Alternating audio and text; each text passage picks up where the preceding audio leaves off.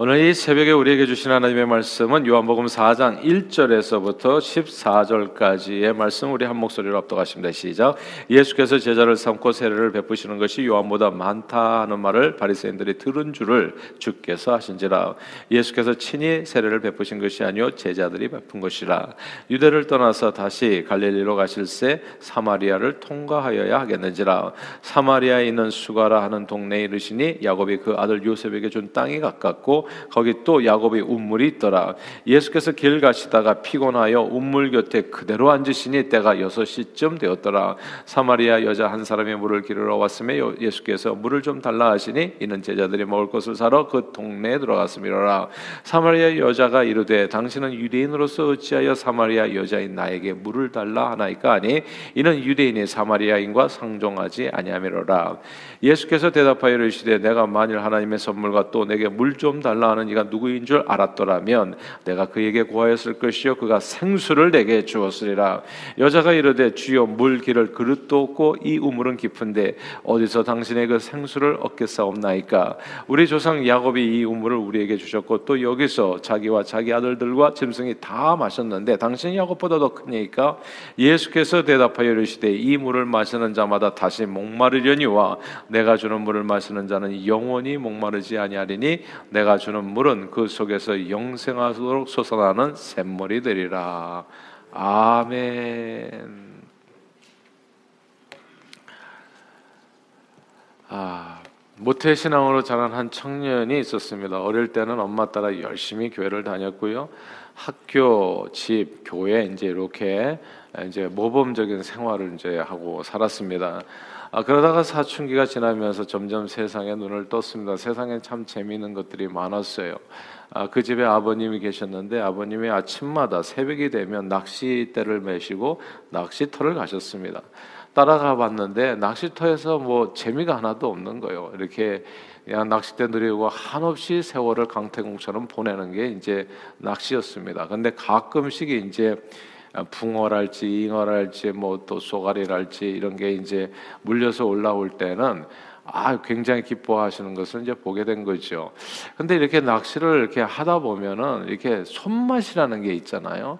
그래서 이렇게 탁 걸렸을 때 그 딱 채고 이제 또 고기하고 씨름하면서 고기를 낚아 올리는 그 맛이 또 해보니까 그것도 이제 꽤 재미가 있었던 겁니다.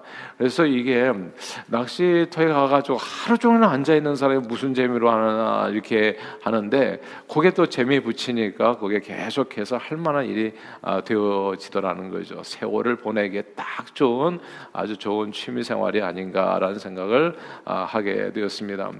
아, 뭐 그런데 그것뿐만이 아닙니다. 세상에는 정말 재미있는 일들이 많았지요. 축구, 야구, 배구, 농구 이런 뭐 이렇게 아, 공 가지고 노는 그런 내용들, 탁구, 또 골프, 당구, 아, 바둑, 등산 뭐 이런 것들 그리고 컴퓨터 게임 각종 놀이들 친구들과 어울려서 이리저리 돌아다니면서 노래하고 춤추고 술 마시고 노닥거리는 재미가 정말 이 세상은 정말 솔찬하게 많았던 겁니다. 지루할 틈이 없었어요.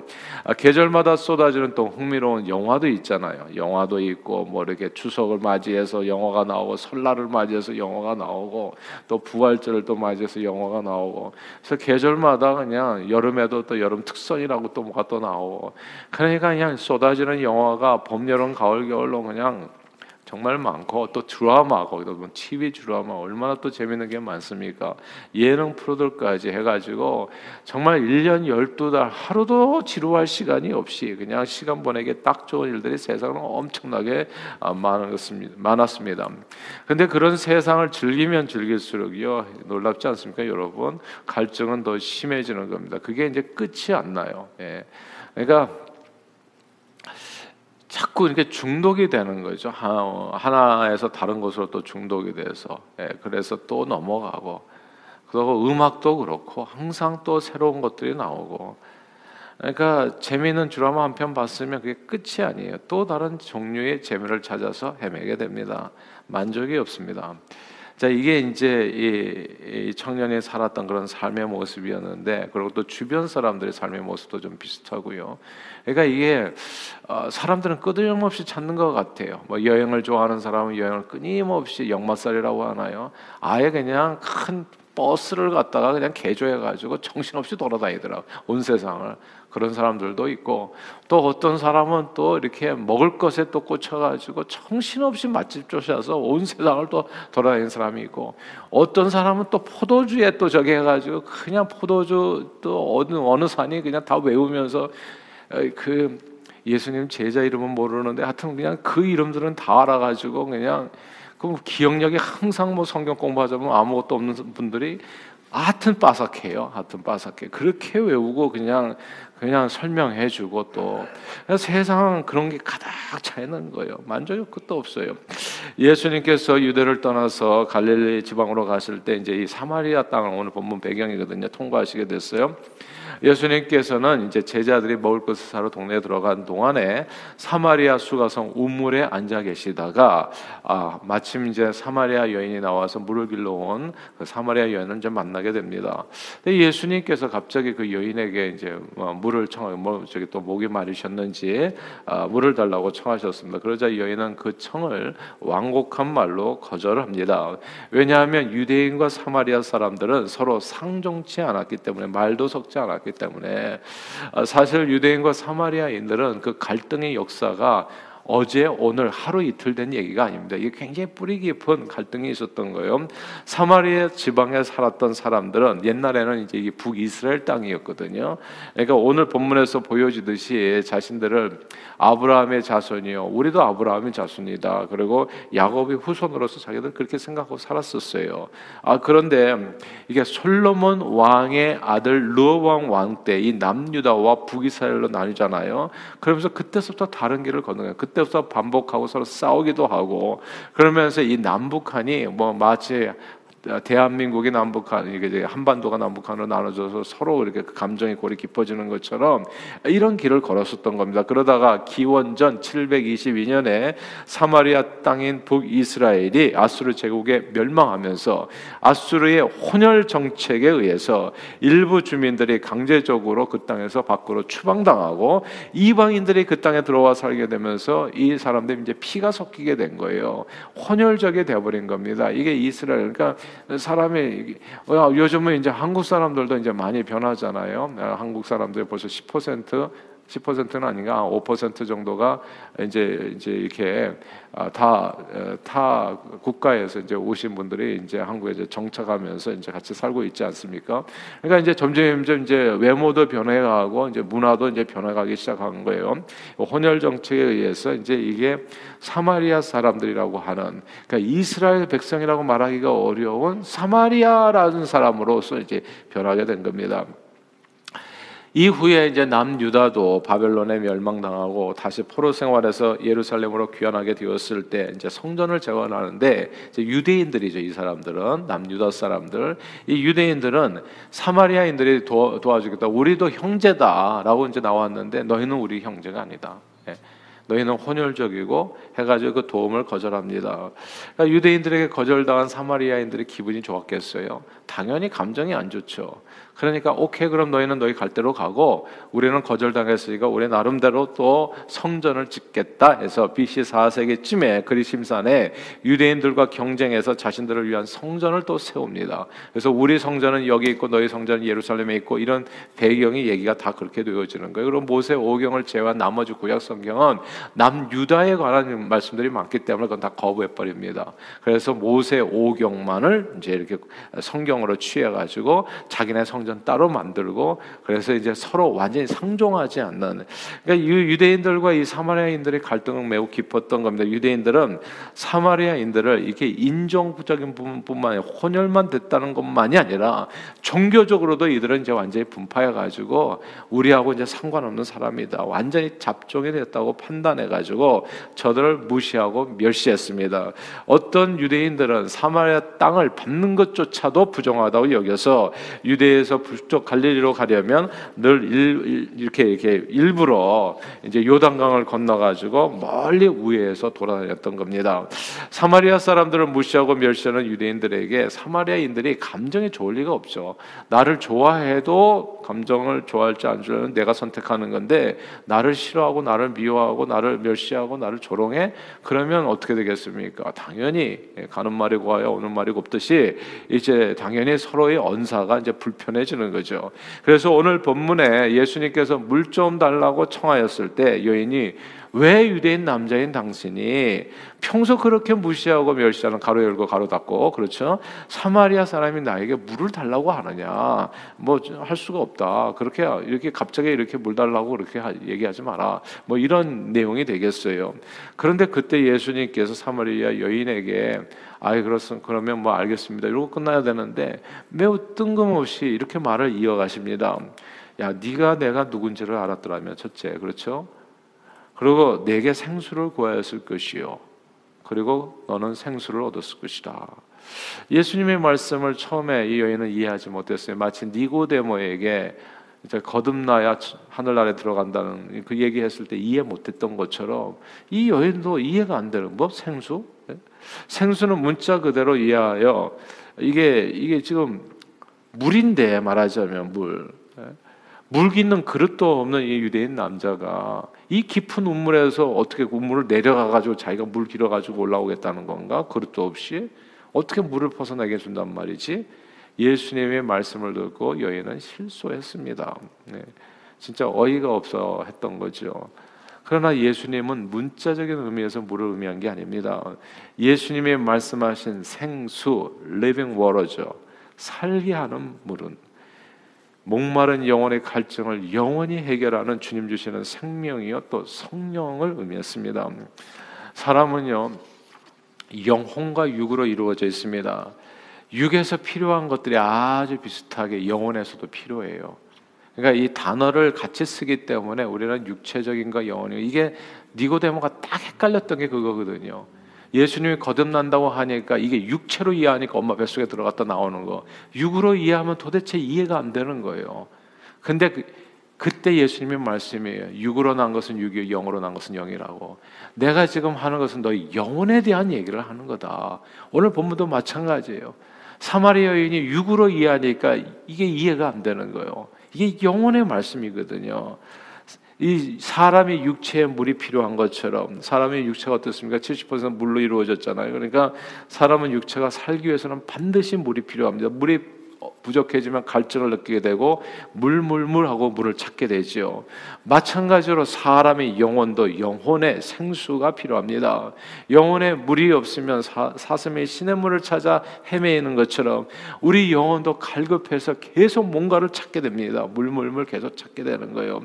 그래서 사람들은 이 영혼의 갈증을 해결하기 위해서 우상을 만들고 그 앞에 절하기도 하고 아이돌 가수들을 쫓아다니기도 하고요. 그리고 하루 아침마다 나가서 낚싯대 들고 그 저기 그 낚시터에서 있기도 하고요. 예. 그 손맛에 목숨을 걸기도 하고 또 어떤 사람은 새벽마다 또 골프채 들고 또, 또 나가고 예. 뭐가 목이 마른 거이 사람들이 영원히 목이 마른 거예요. 예. 그리고 어떤 사람은 그냥 이 정신없이 헤맵니다. 온 세상을 맛집을 헤매는 거예요. 이상하지 않아요, 여러분? 예. 그러니까 뭐 그냥 TV 방송에도 나오는 거 보면 그게 TV 모든 프로그램들이 가만 보면 영혼에 목마른 사람들이 쫓아다니는 것들이 다. 그 그거 뭐하니 보고 있어, 뭐하니 보고 있어요. 한없이 빠져. 목이 말라. 어제 봤으면 끝났잖아요. 오늘 또 봐야 돼 그거를. 이 물을 마시는 자마다 또다시 목마르려니와 끊임없이 목마려. 어제 골프 쳤으면 됐잖아요. 충분하잖아. 예. 근데 오늘 또 메고 나가는 거야. 그냥 눈만 감으면 골프 치고 이렇게 보이고 필드가 보이고 어떤 사람은 그냥 바둑돌이 그냥 360일 다 보여요 그냥. 그냥 당구 칠 때는 또 그냥 당구 알이 막 돌아다녀 이렇게 머릿속에서. 그러니까 이 물을 마시면 계속 목이 마려, 계속 목이 마려. 이게 거기서 헤어나오질 못하는 그 헤어나오지 못하는 사람들이 진짜 이 부산말로 천지빛가. 예.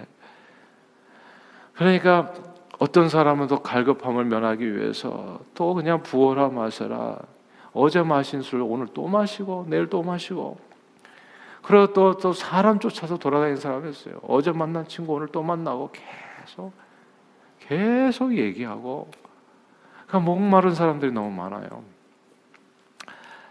축구, 야구, 배구, 농구, 탁구, 골프 당구, 바둑, 등산, 낚시, 컴퓨터 게임, 각종 놀이들, 친구들과 어울려서 이리저리 돌아다니며 노래하고 춤추고 계절마다 쏟아지는 흥미로운 영어, 드라마, 예능 프로들 한도 없이 나와요.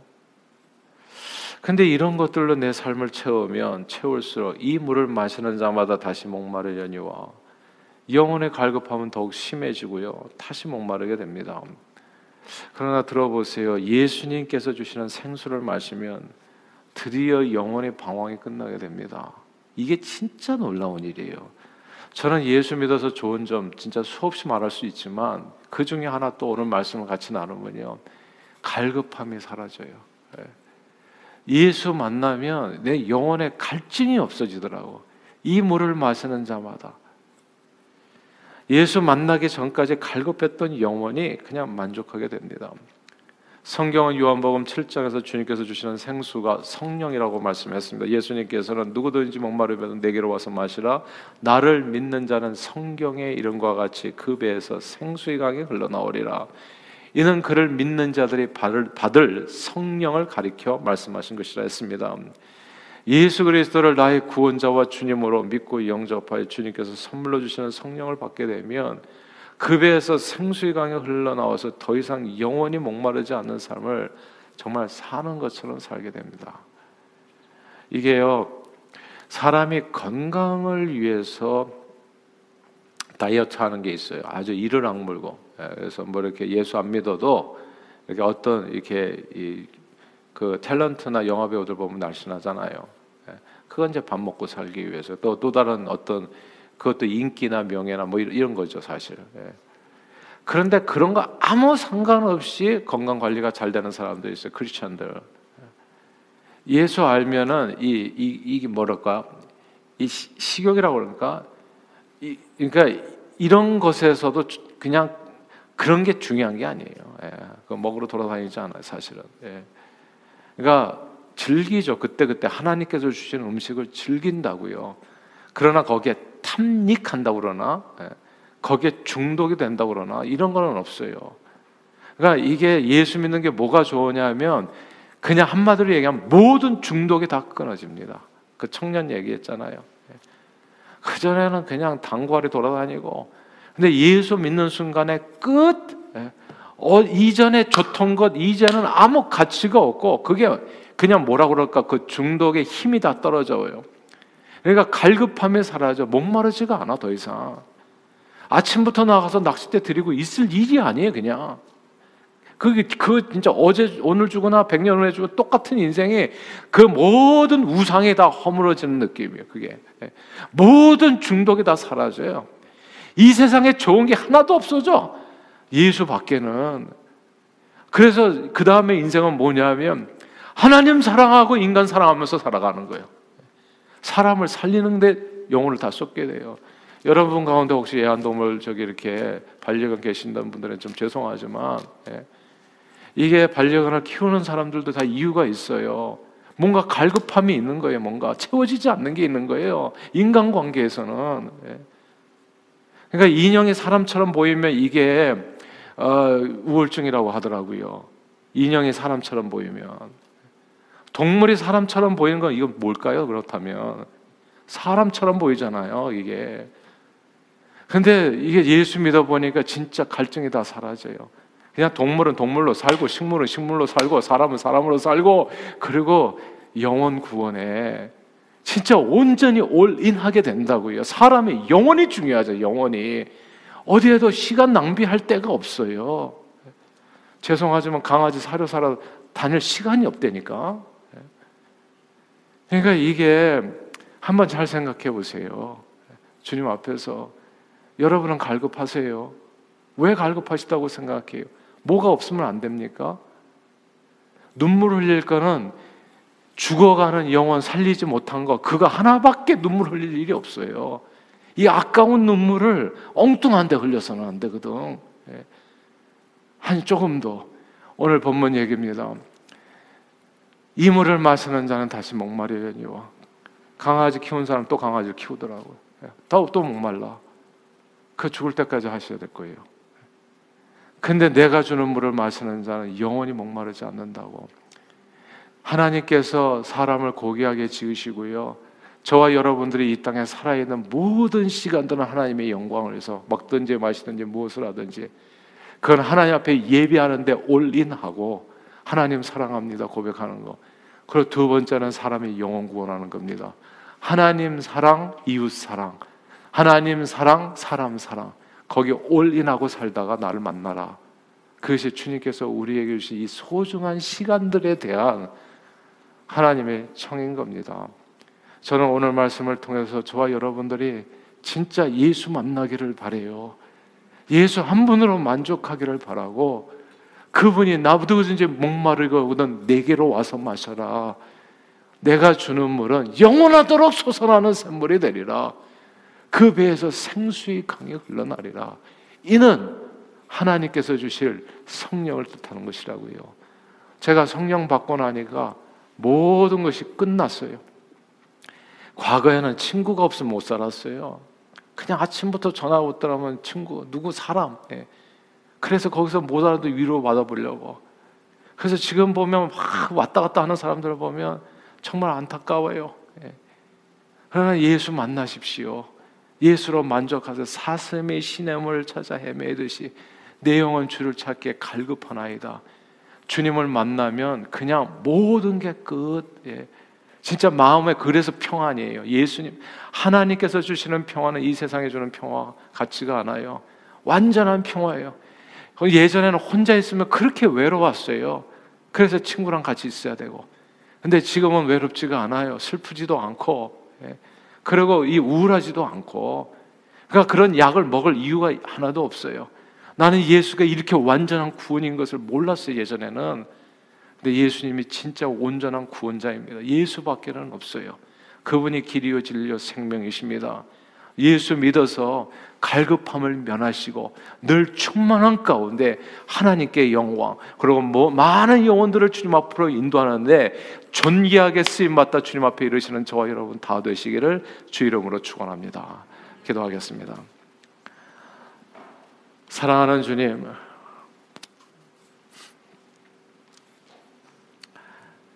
예수 만나고 나서 성령 체험하는 후에 완전히 변했습니다. 파스칼이 빵세에서 이야기한 대로 사람이 영혼에는 하나님밖에 채울 수 없는 공간이 있는데 이게 예수 만나야 채워집니다.